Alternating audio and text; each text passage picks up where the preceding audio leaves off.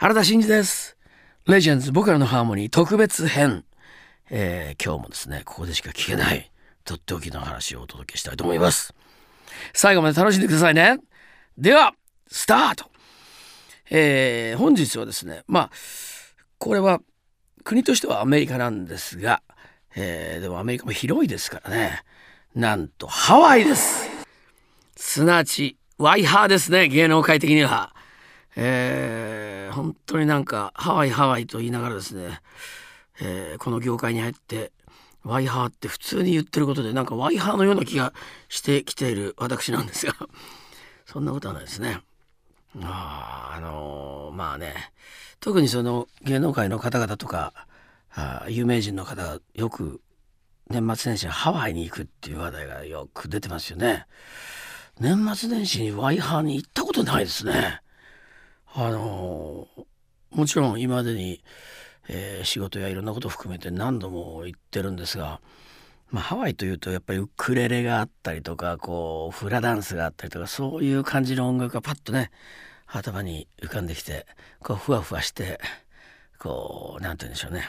「んルルルー」みたいなそういう感じのちょっと今のヨーデルみたいになってしまいましたね。最近僕もワイハーに行ってないんで、あの、ちょっとあれなんですが、一時期、えー、ハワイでのファンクラブツアーをもう毎年のようにやってたことがありましたね。それから、えー、子供たちを学校に入れてた時期もありますしねそういうこともありましたけどまあその時いつも言ってたのがマウイ島なんですね。マウイがですね本当に僕は好きになりましてねあの、えー、まあハワイ島まで行くと活火山があるわけですよね。えー、ハワイは昔そのムー大陸があってその一番高いところら辺が出てるというような話もあるわけで非常にエネルギッシュでありそのスピリチュアルでありそういう場所の一つとしてもよく言われるところなんですが、えー、その中でまあ僕はマウイ島ですねここがとにかく気に入ってもう素晴らしいえー、海とですねそれから3,000メートル級のこの山があるわけですよ。晴れやからでしたかね。とにかくあの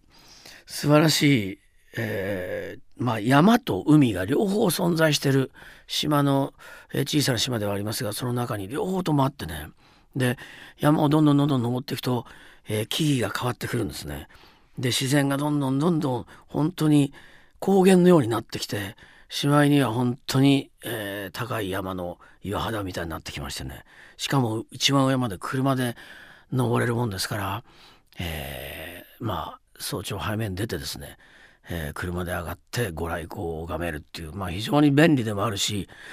まあ、手軽にその凄さを満喫できる場所でもあるんですね。だからそういう両方海と山のバランスが取れてることで本当に気に入ってる場所で、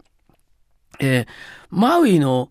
えー、南側ですねちょっとこれは気候がまるで違うんですけども北側の方はあのどちらかというとその乾燥してて、えー、まあそうですね夏夏というかまあ常夏ですが暑くても過ごしやすいっていうのがあるんですが南の方の花っていうエリアがあるんですがそっちは蒸し暑いんですね。でこっちの方にジョージ・ハリスンとかずっと住んでたんですよね確か。うん、まあ有名なミュージシャンがその花の方に住んでて花の方までずっと行ったことあるんですけどね。もう道が狭くなって大変なんですがまあそっちもそっちでまた素晴らしい自然があって面白いんですけどね。あのかなりあのマウイ島は行きました。いろいろと、えー、素晴らしい場所です。あの通常ハワイっていうとえー、オアフ島があってホノルルがあってですね。まあここに素晴らしいレストランやまた本当にすごいパンケーキハウスとかいろんなものが集中してますから。まあここでえー、ハワイの楽しみっていうのは完結できたりもするんでしょうけどももちろんここにもすごい自然がありますからね。でもね、えー、実はハワイ島も行ったことがありますがすごいですよ。他の島も。これぜひ皆さん行ってみてください。マウイは特におすすめです、えー、ハワイ島は僕が行ってみたいのはねあのー、一番4,000メートルぐらいの山がありますよねあそこ。一番上にあの世界中の天体観測のですね基地があるわけですよ。そして日本国としてはスバルというとてつもない望遠鏡があるわけですね。なんと私の友人の友人がそこであのなんか、えー、天体観測技師としていらっしゃるという話を聞いてもうぜひ生かしてほしいということで打診しましたらいつでも歓迎しますというふうに言っていただいたんでねいつか早く行きたいなと思ってるんですけどでもすごいとこですよね。えー、まあね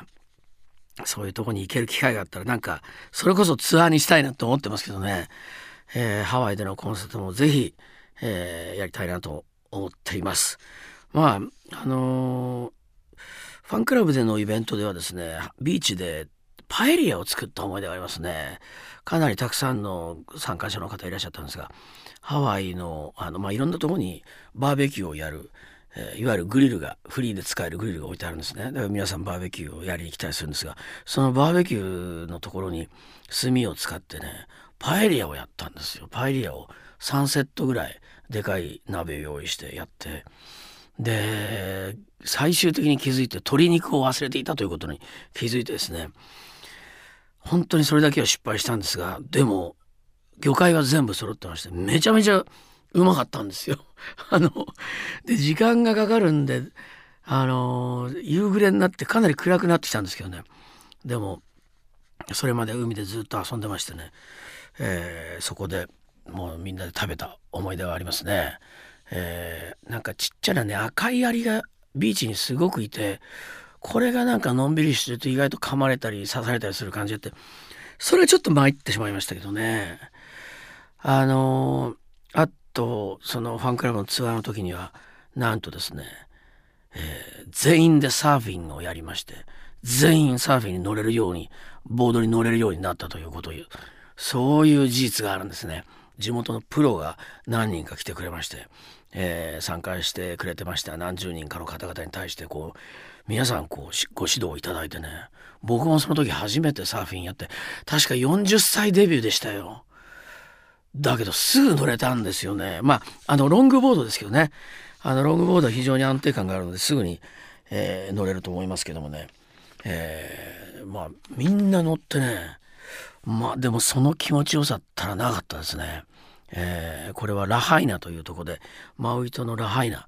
オールドラハイナというふうに呼ばれている場所で波が比較的、えー、緩やかで初心者にはぴったりの場所なんですね。で昔は捕鯨の基地だったと思いますね。で歴史があるんで本当に街並みをこう歩いてても古い建物や歴史的なものがあってすごくそれも楽しくてですね、えー、おすすめです。マウイはまああのワほど人がいないのでねもうなんかそういう意味でもローカルの方々にこう、まあ、接しながら本当に楽しめる場所じゃないかなと思うんですけどねまあちょっとまたそんな話をしてると本当に